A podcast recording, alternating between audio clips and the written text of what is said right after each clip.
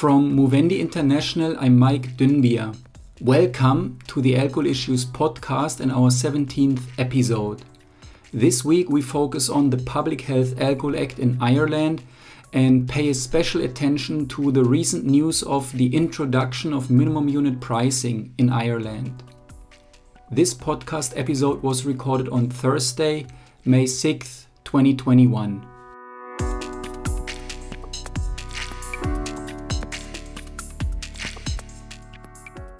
For the 17th episode of the Alcohol Issues podcast, we welcome Dr. Sheila Gilheany. Sheila is the Chief Executive of Alcohol Action Ireland. She's a tremendously impressive person and leader. Sheila holds a PhD in astrophysics. She has led a range of not for profit organizations in science, education, public engagement, and social enterprise. And now she is at Alcohol Action Ireland that has been the key civil society advocate for support of the Public Health Alcohol Act that was passed into law in October 2018. Alcohol Action Ireland was established in 2003 and is the national independent advocate for reducing alcohol harm in Ireland. Alcohol Action Ireland campaigns for the burden of alcohol harm to be lifted from the individual, community, and state. The organization has a strong track record in campaigning, advocacy, research, and information provision. And in our conversation today, Sheila gives insights into all these areas of expertise.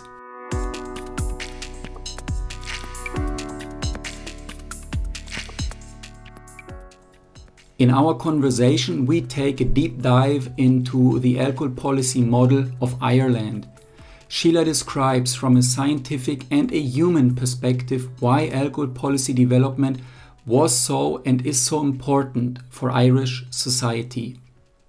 We talk about the alcohol norm in Ireland and how the alcohol industry fuels cognitive dissonance, misconceptions, and inertia despite pervasive alcohol harm. And yet, the country adopted a comprehensive set of policies in the Public Health Alcohol Act Sheila explains how that happened and she shares inspiring lessons learned. We also talk in more detail about the different provisions of the alcohol law and how they actually work. Just a few days ago, the government announced that the alcohol floor price would be introduced on January 1st, 2022. So we look more closely at the issue and what the minimum unit pricing will actually be like in Ireland. I really enjoyed this conversation with uh, Sheila to gain deeper insights into one of the world's best alcohol acts. And we discuss what the future holds, both in the short, medium, and long term. Sheila shares, for example, insights and reflections and bold ideas for an integrated and, and comprehensive approach to protecting the people in Ireland from alcohol harm. Here is our conversation.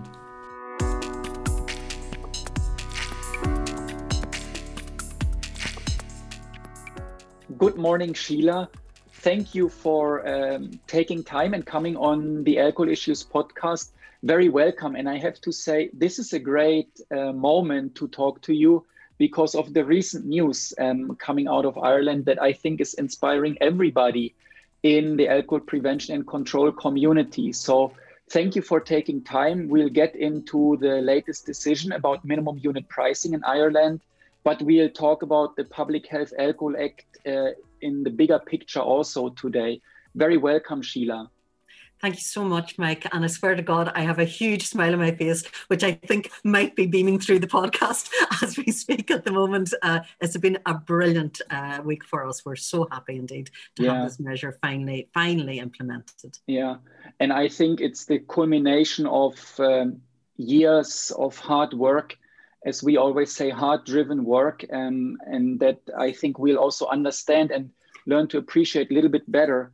Uh, getting this insight from you. So let's get right into it so that we have also then time to look at the recent very positive news. Why I think Ireland received lots of attention also um, in previous uh, months and in, in the last year for um, the adoption of the Public Health Alcohol Act. But if you take us back all, all the time back to the initiation of the advocacy campaign for this, what what is the problem? Why is the Alcohol Act needed in, in Ireland? What did you experience as a society? Yeah, well, you know, there's so many different measures of the level of alcohol harm in, in Ireland, and any one of them illustrates, you know, the, the point. But I suppose basically we have very high consumption levels here. Um, you know, last year in, in 2020, we had a consumption level of uh, just over 10 litres uh, per capita over the age of uh, 15. Um, and you have to remember that's in, in the year 2020, the year of the pandemic, where it, the vast majority of uh, you know pubs, hospitality, restaurants uh, were closed for much of the year, um, and still our levels were so high. That was hmm. actually only a six percent drop from the previous year, and um, you, know we, we are drinking at a level. Um, I, I think it's actually we're over 40% higher than, than the, the level that you would want for low risk drinking guidelines. Like if everybody was drinking at a, at a low risk um, guidelines level, we would be drinking 40% less than, than what we are at the moment. Um, but it's not just even that amount of alcohol that, that we drink. Um, unfortunately, it's also the way in which we would be drinking. And Ireland is eighth in the world for monthly binge drinking and those are those are just numbers they're a bit abstract um, but what do they actually mean when you kind of what what harm does that actually do to individuals and to families and to mm. society mm. and again if we were to look at it there's lots of different ways that, that we can can look at this but you know as an example our hospital, the alcohol related hospital discharges is enormous. It actually increased by almost 100%, 95% between uh, 1995 and 2018 the number of bed days that were in use because of alcohol related problems, that actually increased by 216% between uh, 1995 and 2018. But alcohol, you know, it, it works its way into so many different areas. We would, um, we know that there's something like about 200,000 children who are growing up in homes where there is, you know, a parental problem alcohol use, where there is, there's a really big, big problem there. Mm. We see it, um, if we were to talk about FASD, Ireland has the third highest level of FASD, fetal alcohol spectrum disorders, in the world. Mm. That's that's a terrible position, absolutely terrible um, that, that that's there. And the thing about it is, we're so, I, I would say, steeped in, in the alcohol that we actually don't realize it um, you know, there's a number of surveys. There was one that came out there not, you know, quite recently, and we know that half of all drinkers are hazardous drinkers, as, as you would might measure through through the Odyssey. But nearly three quarters think, nearly three quarters of the people who were, were interviewed think that they are light to moderate uh, drinkers when we talk about binge drinking and uh, you know as, as, as, a definition there you know to, to have six or more um, standard drinks in one session and when you say what's a standard drink and that's you know here maybe you know a half pint of um, of, of beer or a single measure of, of spirits and people look at you and kind of go that's not a binge. You know to have three pints of beer at one go that I mean, honestly and genuinely, people would say that's not a binge. That's getting started. You know, when people's head, what a binge would be would be more like eight or nine. Uh, you know, drinks maybe ten. You would say, well, yeah, okay, that that's a binge, but not what is the actual definition. You know, so um, it, it, it is it is a massive problem and it's a massive problem on, on, a number of different fronts. As i say the individual harms that are caused mm. the societal harm the number of you know assaults and different things that would come dangers on the streets the dangers in, in the home. But i would say running through all of this is this current of denial that there is a problem. Even though people when you, you talk about they would go yeah of course actually that's not good or that's there but it is hard for people you know, to, to see the problem that it is because we're just surrounded by, I suppose, a normality uh, about it.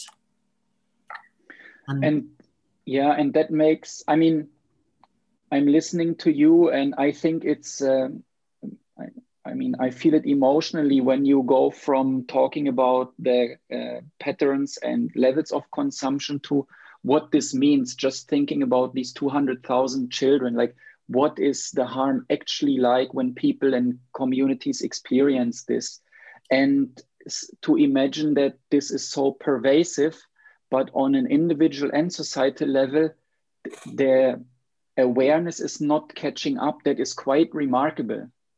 It, it is incredible. And actually, one of the things that, um, that, that really moves me, actually, just, you know, when, when you say that we, we would have a, a we have a particular initiative, um, you know, called Silent Voices, which yeah. tries to give a voice to those children and adult children who've grown up um, in, in that, that particular situation. And I find when you see those stories coming in, they're all different. Every story is different, but it is, you know, there are themes that run through it: um, fear, shame that that that would be there.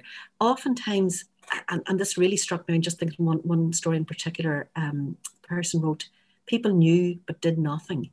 Mm. Uh, which is absolutely terrible. And I go back to that kind of thing of of the denial, that, you know, feeling of, um, yeah, well, we can't do anything about it, or yeah, yes, awful. I kind of feel bad about it, but not not not something I'm going to do something about. So that that's a very that that's a terrible thing. It, it, it really is. So we, we we certainly work very hard to try and raise the profile of this and to try and to advocate then for, I suppose, the measures that might help to reduce that. You know that, that people will take action. Schools, for example, who in many, many cases, um, you, you, know, will be where, where children you know have, have a port of safety and you know can be a place where they, they might open up about it. So you know there's, there's various you know programs or various actions that we we would be advocating for around that. Yeah. And so I think uh, this is a, a strong statement um, from these stories from the Silent Voices uh, campaign. People knew but did nothing. That applies to this individual, but uh, it applies also to the society, as you are saying, because of the strong alcohol norm. So then the next question is with this uh, pervasive harm, this heavy burden, um, coupled with this lack of uh, awareness and recognition, how did you get to the Public Health Alcohol Act? What miracle happened, or what is the work that uh, you needed to do? Well, firstly, it goes back, the Act itself was passed in 2018, but it, it would date back uh, I suppose really to 2013, um, where there was a political consensus did actually come about to draft um, the, the, the, regulations that would become um, the, the, the, Public Health Alcohol Act as, as it was eventually. Um, and, and that would have come out of, you know, various reports, you know, that, that would have been commissioned at, at, at different times. Um, but actually, you know, over many years, in those reports during the years, you know, of, of the early 2000s, as say, various reports, and, you know, government would always seek the input of the alcohol industry. So I always felt, you know, they were very, the industry, first of all, you know, they were getting a seat at the table. They were able to kind of, you know, push an agenda, but also they were able to see what way government thinking was going. So they were well prepared for any, you know, proposals that were, that were going to come out of it. Of course, they were always pushing their own self-regulation. Yeah, that, that'd be an answer. And as we know, in so many spheres, uh, we don't have to just confine this to alcohol. In so many spheres, self-regulation is no regulation. Mm-hmm. So this, I, I suppose, 2013, the, the drafting of, of the, the act. It finally, actually, I think it was 2016 before it had actually uh, made its way into the Oireachtas, the, the, the Parliament. Um, and then I can only describe it as a torturous route, absolutely torturous route. And it was 2018 before it was finally passed. Uh, it's been one of the, the longest ever passages of, of a bill ever in the history of the, of the state. Um, wow and and just I, I would say huge opposition uh, on a global scale because the one of the things actually that that's interesting about the um, the, the, measures within the act is that there were actually it, it wasn't just one single measure. There's multiple measures from pricing to advertising controls to um, the, the, the, need or the regulations around the content of actual advertisements and also structural separation. So all of this, I suppose, was really trying to look at alcohol through a public health lens and really to define it and to see it as no ordinary product. You know, that, that we, we needed to denormalize the, the, the role that alcohol had in society. So things like the structural separation that alcohol needed to be in, in supermarkets or you know, shops you know, in a, in a separate place. It's not the same as a pint of milk. You know, a bottle of wine, a pint of milk should not be being displayed beside each other, which was the case right up until January of this year. So yeah. this this is just to, to give give an example of that. So as I say, that that you know package of measures finally was was passed in 2018 and a number of the measures were commenced at that stage so there was dates given by which right this measure will will have to, to come into play but there was an awful lot that was still left waiting to be commenced and I suppose that's that's where you know our, we certainly have been working intensively since since uh, since the passage to try and make sure that it does actually get through. Having having worked intensively to try and uh, have it passed in the first place, and you would think that would be the end of it, but no, it's kind of like oh my gosh, you have to keep yeah. going and look at it in, in different angles in different ways even after that. Yeah, and I think now we are discussing this with hindsight, so we know. Um, that there are positive news also about the commitment now to finally introduce minimum unit pricing. But this um, uh, touches me again the, that you call it the torturous route and that the uh, public health alcohol uh, bill had one of the longest passaging uh, times in, in the Irish parliament. So, looking at this, Sheila, what are the lessons that you learned? On, what are the keys to success uh, to navigate this kind of treacherous pathway? I think um, needing to, you know, keep keep on top of everything uh, at, at all times, and you know, certainly the the industry would have worked you know, at, at, at, different stages, you know, because it was such a big and complex bill, there was a lot of avenues uh, to be covered. And it, I do think it's it's interesting. Um, you know, there, there, would be a question: Is it better to do it one step at a time? You know, like for example in, in Scotland, where you know the emphasis was on you know one thing get the MUP through and I know now that um, they're looking at uh, at regulations around marketing and uh, and and whereas we were doing the two or multiple things simultaneously and there, there's definitely pros and cons on on, on both you know because um, by you know, if you do one thing at a time, you maybe get that through. But then, oh my God, you have to start out and do the whole thing again, and, and it's there. But if you're doing everything simultaneously, there's equally the problem that it's very hard to keep on top of, of everything. And the industry, of course, have, as I say, multiple different angles. And you would get horse trading uh, between mm. different measures. So we'll agree one thing, but we'll water down something else. You know, you know that that'll be there, and and that's that's difficult. And of course, you know, you might have a political consensus at one stage. I'm, I'm just thinking, you know, um, if you were to take the take a single measure at a time and try and do that, you might have a political consensus at, at one stage for that.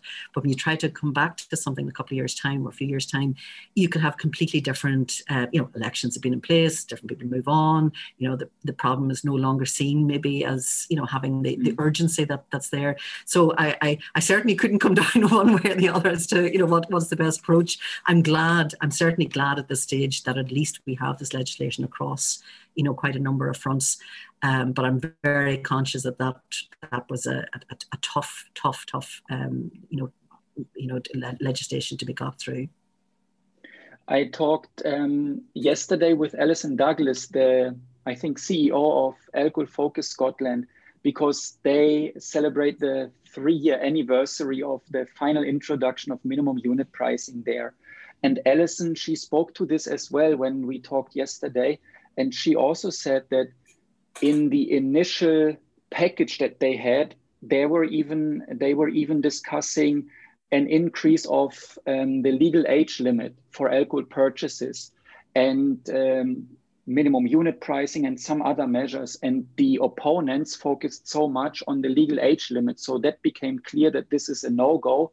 But actually, minimum unit pricing at that moment sailed through unopposed. And I think that is uh, a little bit uh, similar to your experience that some of the measures they received heavy alcohol industry opposition and other measures they received less opposition because the industry also needed to pick their battle. Yes. Yeah, yeah you know and i think being aware of that and sort of looking to see and i think this is definitely one of those things where it's very interesting then to see what is going on in other parts of the world and to kind of get, get a sense of what's what's really mattering, you know, to, to the industry at, at any you know particular time. The with the MUP. Um, you know the, the compromise that was reached uh, during you know tortures negotiation there was um, uh, that it it, it would it would be a decision that would have to be um, introduced at, at the same time as Northern Ireland. So we had this border issue that you know we're, we're an island country, we have two jurisdictions uh, there, um, and the industry pushed for, you know, to get this thing, which on the face of it, you know, you could almost sort of see, oh, well, you know, well, that makes sense, you know, to have a similar pricing regime. But in fact, of course, it's, you know, it is a red herring because there are multiple differences between uh, North and South in terms of pricing, not least, you know, we have, you know, two different um, currencies. So you have exchange rate fluctuations all the time, two different uh, VAT regimes. So you're always going to have, have differences there.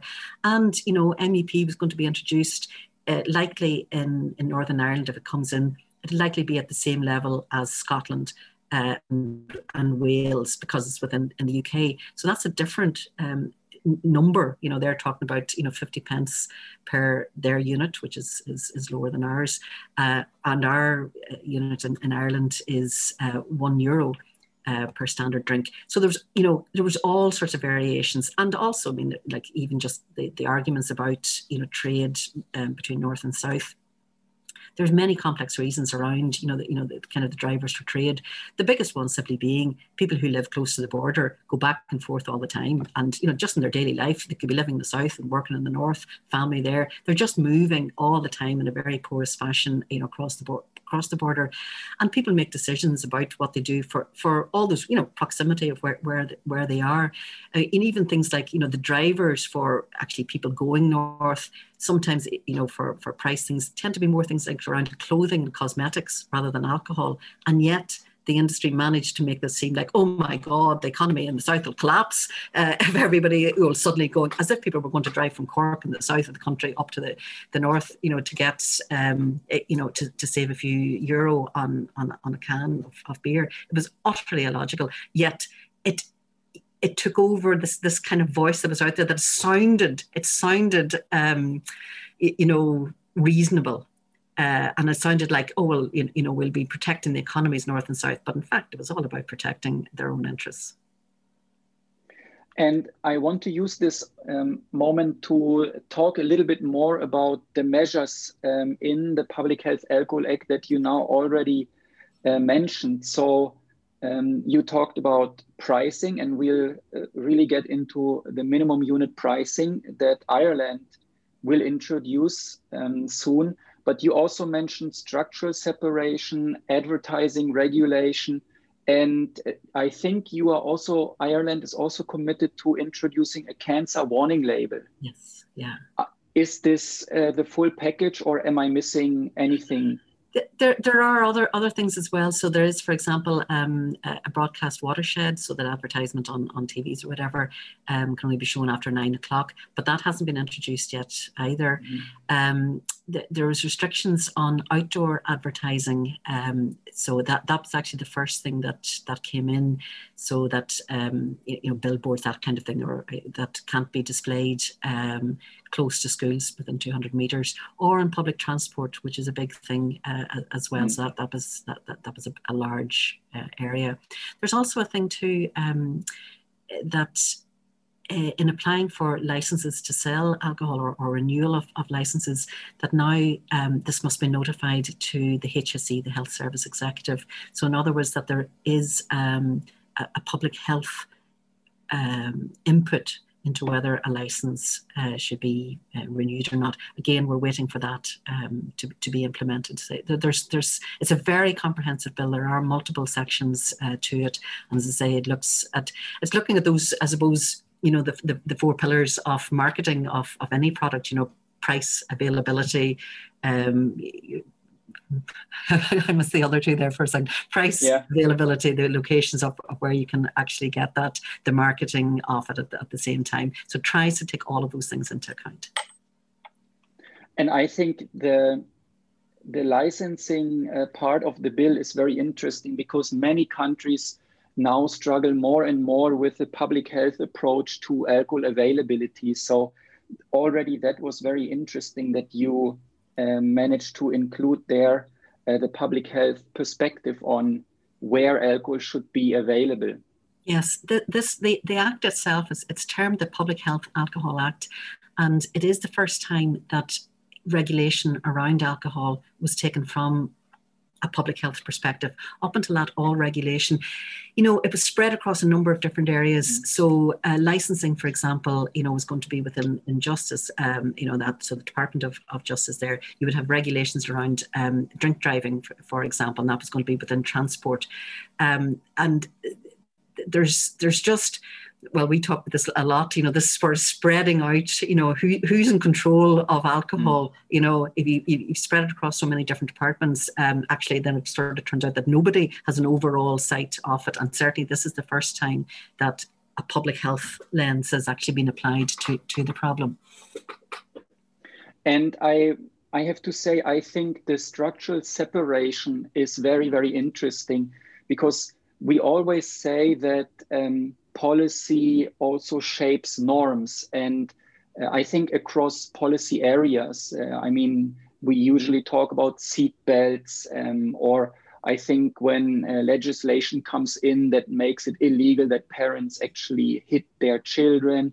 Uh, I think tobacco is another area. So I think across multiple po uh, policy areas, we can see that policy also shapes norms and that this is being applied uh, to the Irish society with everything you have explained in the beginning. Can you just uh, talk a little bit more about what is the structural separation and how does it work? Yes, so the, the legislation, which again I have to say was watered down from you know what what was there, but it, it does essentially say that alcohol products need to be either separated out completely, like over in a different part of the store. They have to be behind a barrier of a certain height. I mean, even the barrier, like it's not that high. You can certainly any any child really with any height at all can see over it, um, but it does at least put it over there. And then in smaller um, shops, you know, which wouldn't have the space for a completely different separate area, there are restrictions around, you know, with cabinet size and you know the sort of positioning of that of, of where they could be. So again, it's not as it's not as comprehensive as what was originally uh, proposed. It's not not as stringent, I should say, but it does at least give, um, I suppose, that message that it is no ordinary product. There should be a separation, and I, I find myself just it is very interesting. Just when you go into your own local shops and you, yeah. you see the work that actually has been done, and um, it was actually we, we would have had a, a campaign ourselves of getting people to. Um, you know, if they if they saw breaches of it, um, you know, kind of give them links of, you know, and kind of an explanation of how they can lodge a complaint about it and, you know, w- ways to do that.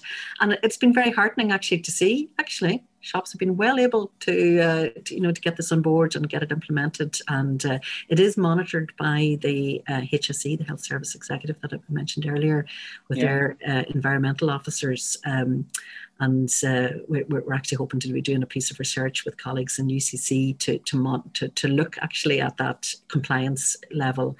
Um, uh, you know, because again, as you say, it's very important that there is compliance with it, not just because of you know of it's the law and should be there, but it really does make the point that it, it should be seen as something different. And it does get that message that it's not the same, you know, going for a basket of shopping and throwing in a bottle of wine along with your tin of beans, you know, that it, you need to see it differently.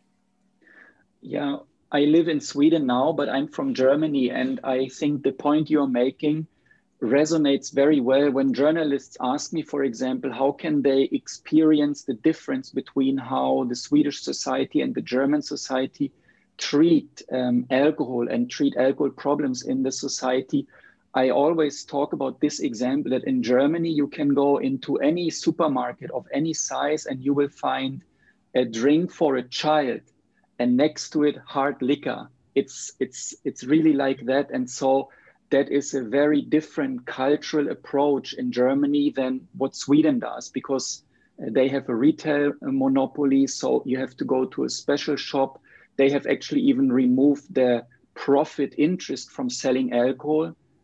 And so it's a very, very different experience. And I think it makes this uh, point very clear that you are talking about that people who buy alcohol in Sweden, they do it with a different mindset. They might not really reflect about it actively, but it's part of the culture that, yeah, alcohol we buy there and we don't go into the supermarket, like you say, to pick up spaghetti and and whatever alcohol or buy chocolate for the kid and and pick yes. up some beer. Yeah. No no no. It it, it does it, it I, I hope and i do think it, it it will help to change a bit of a mindset you know there. So and now uh, you are in a very busy but happily busy week because um, two days ago uh, the government announced that they will introduce minimum unit pricing and so can you tell us a little bit about why did it take so long um, compared to when the Alcohol Act was actually um, introduced, as you have said? And what is the Irish minimum unit pricing uh, regulation going to be? Yeah, so um, what, I suppose the, the, the, quick one first of all, what is it going to be? Basically, the, the floor price is that, um, you know, it'll be one euro per standard drink. So a standard drink here has 10 grams of, of alcohol. And you know what that means is we, we would see, for example, bottles of vodka here for sale at 13 euro. There'll now be a minimum price that would bring it up to about 21 euro. So that's just just to give an example of you know where, where a difference is, is um, why did it take so long? Um, it's a it's the one bit of the act that was different from every other piece of uh, the various sections in the thing. Every other section can be commenced um, at any given time by the, the, Minister for Health of the day. Uh, and the, the, the, Minister has commenced a number of, of, of, the sections, including, for example, there, the product separation that we were just, just talking about the minimum unit price was different. It actually required a cabinet decision. So a full cabinet uh, of, of the government of the day would have to make a decision that they would go ahead with it. And the reason for that is that in the, the horse trading that went on during the passage of the bill, uh, it was it was decided that um, it, it would have to be reserved for a cabinet decision, uh, and the in, in order that it would come in at the same time as Northern Ireland, who are also considering the, the measure as, as well. Now, Northern Ireland politics, I'm speaking here as a, as a Northerner, um, are, are, complex at the best of times. And uh, one of the things that, that happened is that um, the Northern Ireland Assembly um, fell uh, and was actually out of action uh, for the best part of three years. And uh, as a result, nothing happened uh, around, you know, uh, around alcohol or indeed any, anything else on, on the, the Assembly front. The, a new government, you know, came into power um, and you know there was some discussion that yes we'll look at this and you know there was uh, there's a consultation is, is being held. But it it was obviously some way off. And you know we would you know make the argument all the time you know the, the harm level uh, from alcohol in, in in ireland is such that we just really do need to go on ahead. How long are we going to wait for for this? But you were always being met with this well we have to wait for northern ireland we have to wait for northern ireland. And then actually in uh, in february of of this year the minister for health in the north um, uh, made a statement actually to say, well, you know what, um, it's not going to happen in the lifetime of this assembly. Partly, I'm sure, I mean, the pandemic, as you can imagine, you know, totally took up, you know, time and, you know, efforts, you know, around that. But it, the Robin Swann who's the, the minister, he just stated it plainly, it's not going to happen in this, uh, in the lifetime of this assembly. So that was immediately saying this is pushing it out for at least an, a, another year, probably longer, because, you know, there'd be no guarantee that um, like a new incoming uh, assembly what would be, you know, what would be the priorities or whatever, stuff like this. And um, so the, the minister in, in Ireland, uh, the, the Minister for Public Health, Frank Feighan, had a meeting with uh, Robin Swann at the time. And I, th- I think actually did get that message, did hear it, and, you know, kind of went, well, actually, you know what, we really can't uh, afford to, to let this go on. And I think he did take up the mantle then at, at that point. And, you know, now what was needed after that was, you know, heavy persuasion of all of the, the, the cabinet because th- this this would you know come back to problem as one thing for a minister for health you know to say well I want to do this you now had you know get the support. And the, the cabinet in itself is also a coalition. Um, so again, just just uh, on that alone, um, you know, there's uh, three parties involved. Um, So the, the Frank Feighan, who would be the, the, the, junior minister actually for health, he was from one party. The senior minister of the Minister of Health was from another party, uh, you know, and then, as I say, the, you know, three parties overall across the um, uh, across the government. So there was a lot of work to be done uh, politically there to build that that support. Um, but it finally did get get through. A cabinet decision was taken on, on Tuesday of, of this week, the 4th of, of May. And I I still am just going, oh my gosh, it did actually make it through uh, because over the last few weeks, I mean, we're obviously we were always campaigning about this, but we were, you know, you know, seeking, you know, political inter- interventions. We were seeking to have, you know, questions being asked in the Parliament and and you could see sometimes you get oh like there's here's a party maybe kind of coming on board but then something else and they would fall away again and mm. uh, and we were very conscious that um, you know, particularly cabinet ministers who would have constituencies which would be on that border region, um, you know, they were going to be, you know, come under tremendous pressure about this. Mm. Uh, you know, so so there was a lot, a lot of information needing we're needing to put the information out all the time about what does it actually mean.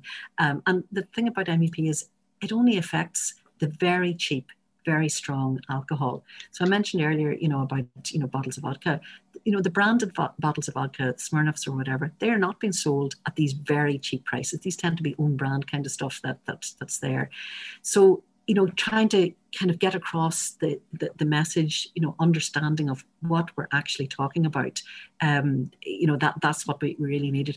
And in this regard, I mean, oh my goodness, we're we're so grateful for, you know, the excellent research that's kind of coming out from Scotland. Mm. Um, you know, we've done such a you know, comprehensive job around evaluation. So that that definitely helped us. We were particularly helped, and have to say, um, in April uh, there was a, a, very useful report came out from the WHO about WHO Europe about pricing or about um, alcohol control policies, uh, and it you know very specifically gathered together the evidence around MUP, and that that was was exceptionally helpful to be able to point to that because the WHO, I will say. Um, you know, carries weight. It carries weight anywhere, but I think especially um, you know, because of the pandemic, people have become much, much more aware of what the WHO is in the first place, uh, and really starting to say, you know, gosh, you would you would take note of things that, that are coming out there. And funny enough, on the same day that that um, report that I mentioned from the World Health Organization, another report came out here in Ireland um, from our Health Research Board, which was basically looking at those alcohol harms that, that I mentioned. So it was very up to date data.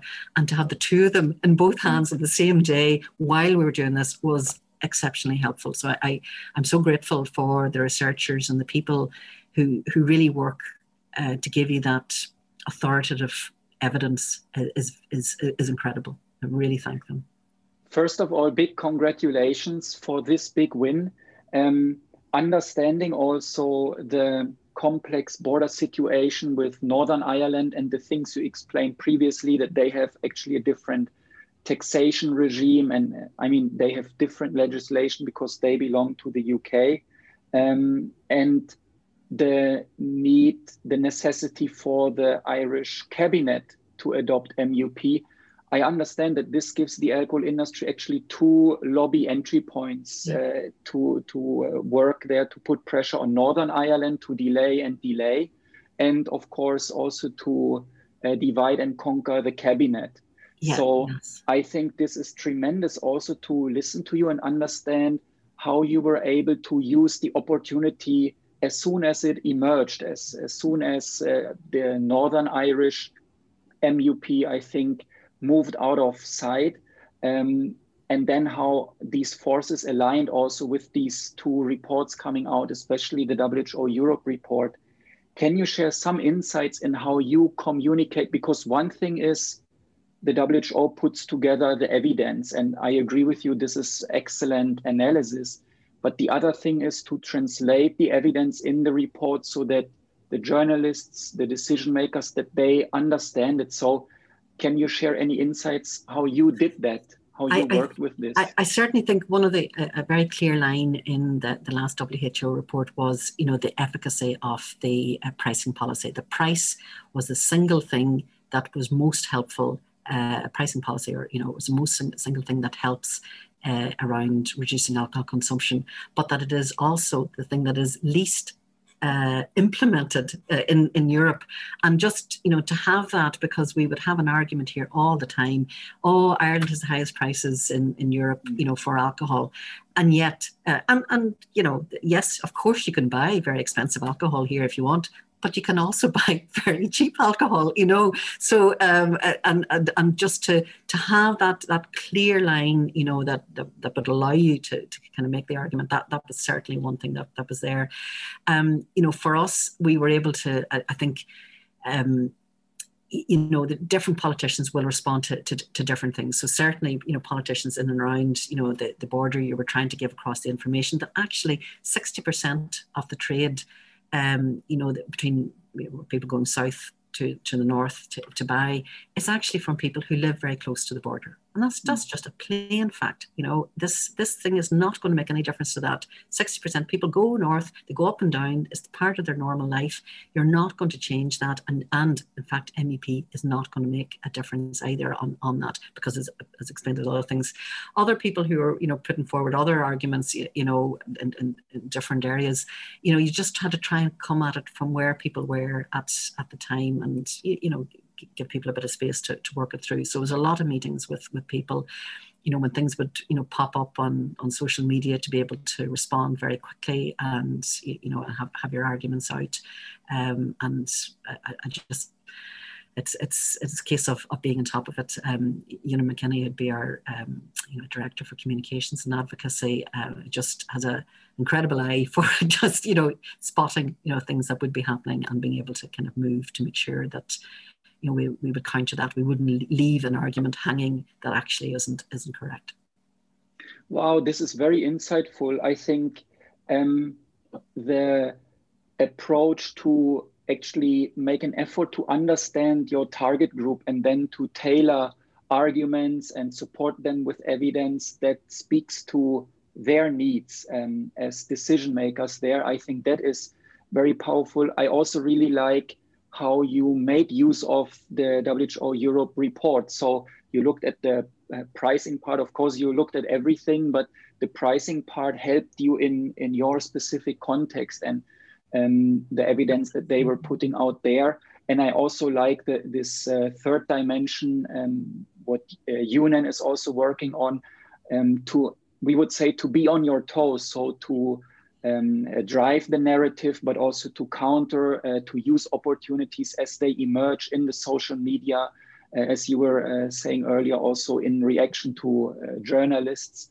So this is, uh, I think, a great set of lessons and best practices for advocacy.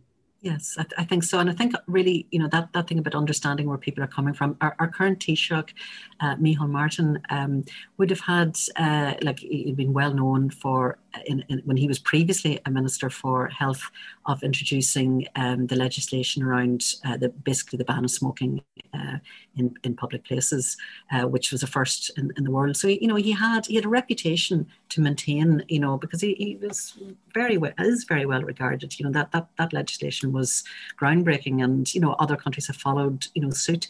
So you know you you you want to be able to appeal to people to you know to say gosh yeah, there is a reputation there. And and I think he, I, I do feel he, he did did listen to that. And I think he was always interested. He did want you know to make it happen.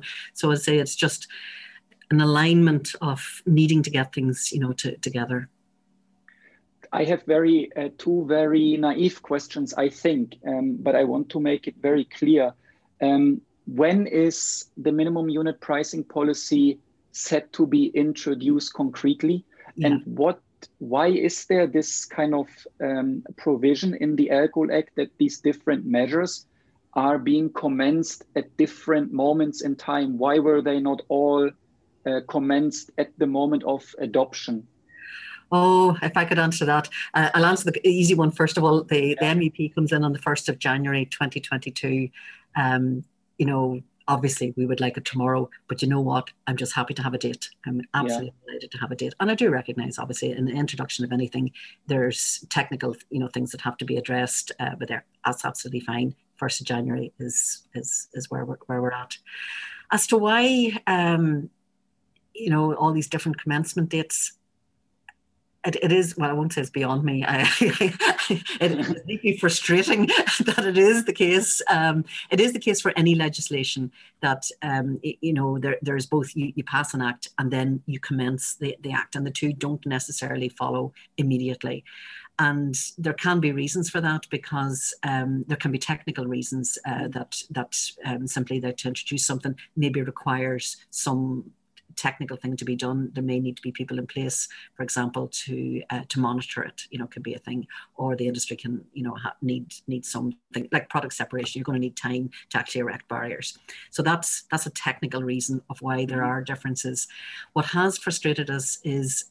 Um, actually not having a timeline that we have some bits that are introduced uh, and we kind of knew like when the act was was actually passed in the first place it was laid out certain things would be introduced and there was timelines over, over the next three years. So for example the, uh, the, the, the, the, prohibition on the outdoor advertising and the restrictions around that that uh, came in in november 2019 um, so that was that was the first of the things. And then there was a series of other other things around that. And there were dates laid out for that. But big chunks have just been left with no dates uh, at all. So MUP was was one of those. The, the other very big one is labelling uh, of alcohol products. Uh, we have no no date on that. And then, as I say, the, the, the other big one that we would say is the content of alcohol advertisements. Like you know, at the moment, uh, if you see an ad, alcohol advertisement, it can sell you anything. It can tell you anything. It can sell you the myth. But um, in, in this new legislation, when it finally comes in, uh, the the advertisements would have to be confined to facts. You know, where's the product from? How much is it? Where's it on sale? That that kind of thing. So where, where we're at at the moment, uh, I would say um, our, our, our next step will be around the labelling uh, legislation. We we understand at the moment that um, so the process here is that for the labelling legislation to actually be commenced, there has to be secondary legislation which is about what do these labels actually look like? What's the size of them? What's the font size? Where are they? Where where exactly are they positioned? You know, so so that that there there has to be secondary uh, legislation or the regulations have to be published. Um, at the point when they're published, they actually then have to go to the EU. There's a process there, the TRIS process, uh, because Ireland is part of the, the single market. And there, there's a, a, standstill process whereby any country then over a three month period has a, an opportunity to, to look at them and, and possibly lodge objections. Um, and uh, then, if they're accepted, it's only after that that they are um, brought into force, and, and and there's a waiting period as well before they would actually come into way. So we're, we're several years off. I think that that actually happening. But the most important thing for us right now is to is to get sight of the the regulations so that you know and to really push for them to be published um, and you know, we we know obviously in the last year with the pandemic, um, the Department of Health have been to say they've been under siege. I, I know was putting it mildly, but um, yeah. but that that's where we're at. You know, at at, at this point. And Alcohol Action Ireland, do you have a model uh, label? Do I understand it correctly that the law, the act says that this will be health warning label uh, labeling or cancer warning labeling?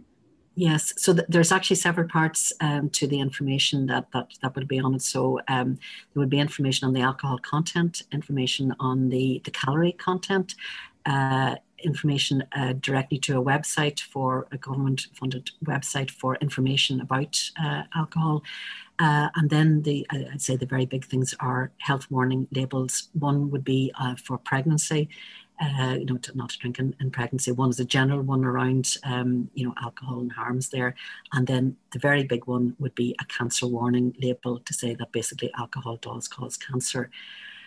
So uh, you know, there's um, there's quite a number of fronts there, and quite a number of you know d- different aspects you know to that. Actually, just on the pregnancy one, we we've been watching very closely uh, the developments in, um, in, in Australia and New Zealand around yeah. their pregnancy warning label, and again, you know, torturous process. Uh, you know, with the industry saying things like, "Well, we can't have the color red uh, involved," you know, like, you know. I mean, but so we were all these things and wanting a font size, you know, tiny, tiny, tiny that you want, you know. Um, a magnifying glass or whatever to see it. So we we were very interested and, and certainly you know kept in touch with our, our colleagues there, you know, and the progress uh, at that. And that's exceptionally helpful for us. And we see that label, which is a good label, you know, being produced in the size, you know, that, that that's there. We know, but we can see the sort of arguments that were being, you know, put out uh, from from industry around that, and it, it helps us to be to be to be aware of, of what might be coming. Um, you know, the, the pregnancy one is, is much less controversial than anything else. I mean, oh my God, who could who who could protest? I mean, really. But yeah. um, I, I know that the cancer one will be you know subject to a, lot of pressure but in this regard i mean we're so helped by the um, the eu um, defeating cancer plan beating yeah. cancer plan and um, you know which is actually also called for cancer warning labels to be placed on, on alcohol products uh, within two years. So that's that's a wonderful alignment for us. That's yeah. absolutely fantastic. And uh, obviously, we would have worked with colleagues as well, you know, in a European context, you know, to try and get that, um, you know, over the line as, as well. So we're, we're just so happy that that that report was published in February, and very good timing for us. So over the next, you know, while. Um, we, we would we'll have a number of events and there's a number of partners that we'll be working with around you know cancer issues and in fact actually they you know, throughout the campaign for the, the, for the Public Health Alcohol Act, you know, the cancer charities and cancer researchers and you know colleges and people working in, in this field were enormously helpful, and they they would have joined what we call the um, the Alcohol Health Alliance. Mm. Ireland, which was uh, uh, an, alliance of about 60 organizations and, and individuals who, who added their voice at different times to the campaign. So when, when the whole thing about labeling was going on, the cancer, you know, thing was there, it was wonderful to be able to call on those experts, you know, on, on that particular thing. And that would have been a feature, in fact, actually of the, the, the whole campaign because, you know, at different times, different things were you know, diff- different types of expertise were, were needed. So with MUP, for example, I would say, you know, hepatologists and liver specialists were exceptionally helpful uh, in, in this regard, you know, who had the in-depth knowledge and, you know, of really of how that very cheap, strong alcohol, they, they could see the, the end the end product of, of that of, with people coming into hospital very very seriously ill you know and kind of being pushed over the edge at, at that point. So they were very very helpful in that thing. As I say the, the cancer people extremely helpful around the labeling and will obviously be you know uh, working again with um, you know th- those sorts of sorts of groups to, to to push now on the labeling. I think that's a brilliant point on the strategic alliances, issue based uh, strategic alliances thanks for sharing this. And now, as we are discussing, I think the you know the dates of the commencement of these different provisions, I think we're already into the conversation about the future. And um, it struck me what you said in the beginning, Sheila, that um, adopting or winning um, the adoption of the Alcohol Act was actually just the start of the real work to get then all these different provisions um, implemented in in real life, in reality, like you managed now with minimum unit pricing.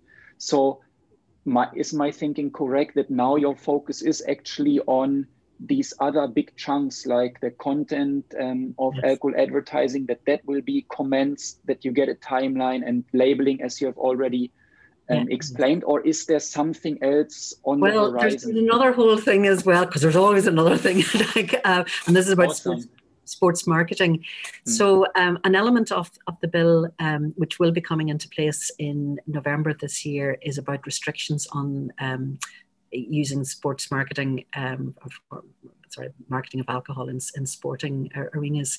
So the legislation that is there um, basically it it restricts uh, advertising in in sporting grounds where the majority of children attending or events would be children uh, as opposed to adults. But there are also some restrictions for all sporting things um, around you know actual placement of advertisements on say the, the, on the sporting field. So that's due to come in in November. Now November this year, 2021. Now, that is watered down from what was originally intended because obviously what we would really like is a complete ban on um, sports, you know, the, the use of, of, of uh, sports marketing and, and alcohol. Uh, I know we're a long way off that, but that would be a great goal. that, yeah. That's the, and certainly it you know we'll we'll be looking to see what we can do around at least we have some legislation we'll be looking to see what we can do as well to you know to kind of move move further on that. But as i say our immediate thing right now is it's certainly going to be the labeling and on this pricing issue um, how do you look at alcohol taxation? Is this a topic or is this a no-go in Ireland? Is it maybe already well regulated? No, well, well, certainly it is regulated. There's, there's no doubt about that. But uh, there is a, another whole issue around taxation, which is completely separate from the the, the Public Health Alcohol Act. Mm-hmm. Um, we would have been saying for for many years um, that there is a need for, well, there's several things around taxation which we think are, are very important. Um, one is that the, there should be um, a cost of living index uh, applied to the, the, the, duties so that they go up automatically along with um, uh, you know cost of living because that that isn't there and in real terms the taxation level is actually dropping mm-hmm. so that's one thing a second thing that we have been um, you know talk about and, and always when we're coming up, you know, to uh, the budget um, for, for the year for the government, we would make a pre-budget submission. So these are some of the things that we would, you know, talk about about. One of another one then would be we really think there's a very strong case for a social responsibility levy uh, to be placed on alcohol products, and that that levy should be, you know, then used to try and address some of the harms that, that are there. And there's many different ways in which it could be used, but we, we think that that's an important uh, element of, of the taxation uh, regime. Um, we recognize that's another whole area, but it's it's very interesting that thing about the, the, the duty being aligned or you know to to have it you know, linked to cost of living. That is coming in, and that, that has happened, and it, it, it, happens in a number of countries. So again, it's very helpful for us to be able to point to those examples and to make the, the, the argument and to try and you know you know make sure that it, it's heard in, in, in, different economic forums as, as well. So um, that that's that we, we, we wouldn't be losing sight of that. Yeah, I was going to say that uh, for me, that was also one of the strong findings of the WHO Europe report um, that this indexation to inflation is really a weakness yeah. in European countries' alcohol taxation regimes. Most countries have an alcohol taxation, but overall, alcohol has actually become cheaper uh, in the yes. region, especially in EU countries. So I think there is a country dimension and the European Union dimension um, for this minimum uh, taxation level. But I wanted to ask my final question. I think this uh, social responsibility levy on alcohol products is very, very interesting. Is this does this mean earmarking of the alcohol tax, or how can I understand um, this measure? I suppose you would see it as something separate from excise duty, you know, which is basically, uh, you know, put there as it, it, it's, it's, it's a revenue raising thing. Um, and, once once that revenue is is raised, it just goes into a government, you know, uh, you know, tax pot. You know, everything is is in there. Um, I think that there is such a case, you know, given the, the, the scale and the, the cost of of harm um, in Ireland. Like, you know, just one example is that, you know, 10% of um, the healthcare budget goes on hospital related um, alcohol admissions. So that is, that's just one thing. There's multiple other areas of, of harm that that's there. I I would see this as being a levy that is specifically targeted towards addressing the, those harms, and therefore I would see it in a different way from uh, excise duty, which is you know a, a, like a taxation measure or VAT or some any, anything like that. It really again it comes back to this is no ordinary product. This is not like VAT that you know you would have on, on clothes or cosmetics or, or whatever. This is this is an industry that it, the consumption of its product causes harm, and we have to look at it in that that regard. It is no ordinary product. Thank you for that. Now, I already said that this was my last question, but I have one more, which I think then brings us really into the future. All these measures, the Public Health Alcohol Act is uh, rather new in, in Ireland, but I'm always impressed also by the figures you mentioned, like this 10% of healthcare spending that goes to alcohol related admissions and the, the other figures you mentioned in the beginning. So I feel like you have a good system to actually track both the harm, the costs, but also the, the developments in consumption. So I just wanted to ask Sheila, I don't even know if you have data on this, but what is the public support for these measures now? Um, and what are the effects of some of the measures that have been implemented? Well, actually, um, during the um, in, in, in, the, in the run up, you know, to, to the bill being published, we, we, did carry out, you know, market research, which shows that there is support um, considerable support for the introduction of, of such measures. And I was actually very interested in Scotland as well. They did some tracking um, which showed that the support for MUP actually increased. It was already there before the, the measure was introduced, but after it was introduced, that support actually um, in, increased. So I think that's a very interesting thing that you know public the public are do do actually want you know a, a level of control, and we found that a very interesting thing. You know, just when we were able yeah. to talk to politicians and be able to show them, um, you know, that that support is there because sometimes you know if you were to look at you know, we're just talking about media coverage earlier uh, you know of um, some of the alcohol issues and you know the MUP being produced yesterday obviously there was a lot of commentary about it under the line or on social media and it's it was you know some of it was very negative. I tend to find that the people who are posting things you know like, like that online you know if, if people are feeling strongly they will be the people who will post something. But actually if you take a step back and you look at a broader population the support is there.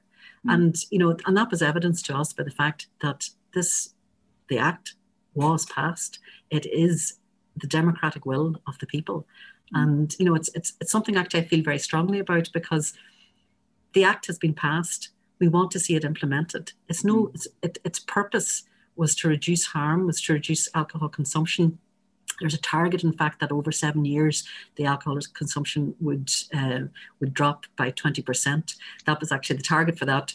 Uh, was a seven-year target, and we should have reached it in 2020. Well, you know we're, we're nowhere near there but it shows you that there is a direct target. This was the will of the people. We need to have it fully implemented and coherently implemented so that you can see all those different strands of the, the various measures that, I, that I've talked about, that they, they work together. There's no one of them is a silver bullet you know, there's there, uh, because there is because this problem is very complex, and even the measures that we're talking about, they're relatively mild. You know, they're they're not they're not as you know we we know they were watered down from where where they they originally started from, so they're not going to cure everything, but they will make a difference, and they will only make that difference when they actually the whole thing kind of comes together uh, and and is, is is a coherent package because the package itself is coherent, the implementation of it needs to be coherent as well. I think this is actually a brilliant uh, final thought here, uh, both in terms of public support and that the Public Health Alcohol Act reflects the will of the people in Ireland, and that then um, alcohol policy is at its best if it's integrated comprehensively, uh, if it's implemented comprehensively in an integrated manner. So, with this, congratulations one more time for the uh, MUP success this week. And then, uh, Sheila, all the best for these uh, big challenges that you have ahead of you um, advertising, labeling, um, the social responsibility levy. It's very cool to talk with you about all these things. Thank you so much for coming on the podcast. My pleasure, my absolute pleasure, Maik. Thank you indeed.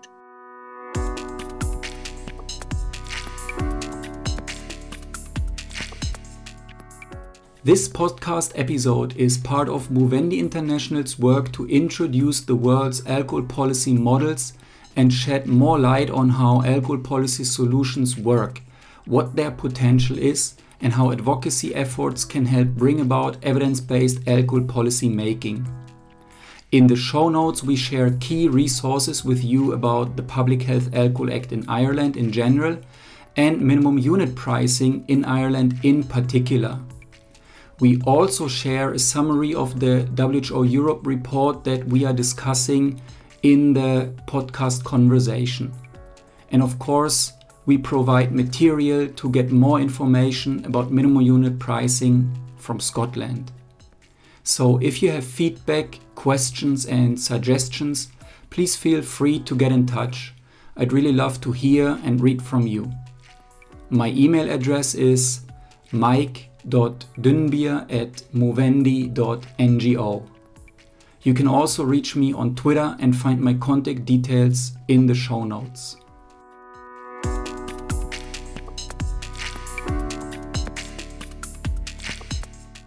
The Alcohol Issues podcast is made by Arin Pino, Taraka Ranchigoda, Kristina Sperkova, and Maik Dünnbier. Our theme music for this episode comes from LF Music. That's it for the Alcohol Issues podcast this week. We hope you enjoyed this episode. So, thank you so much for tuning in. I wish you to stay well and safe and uh, talk to you soon.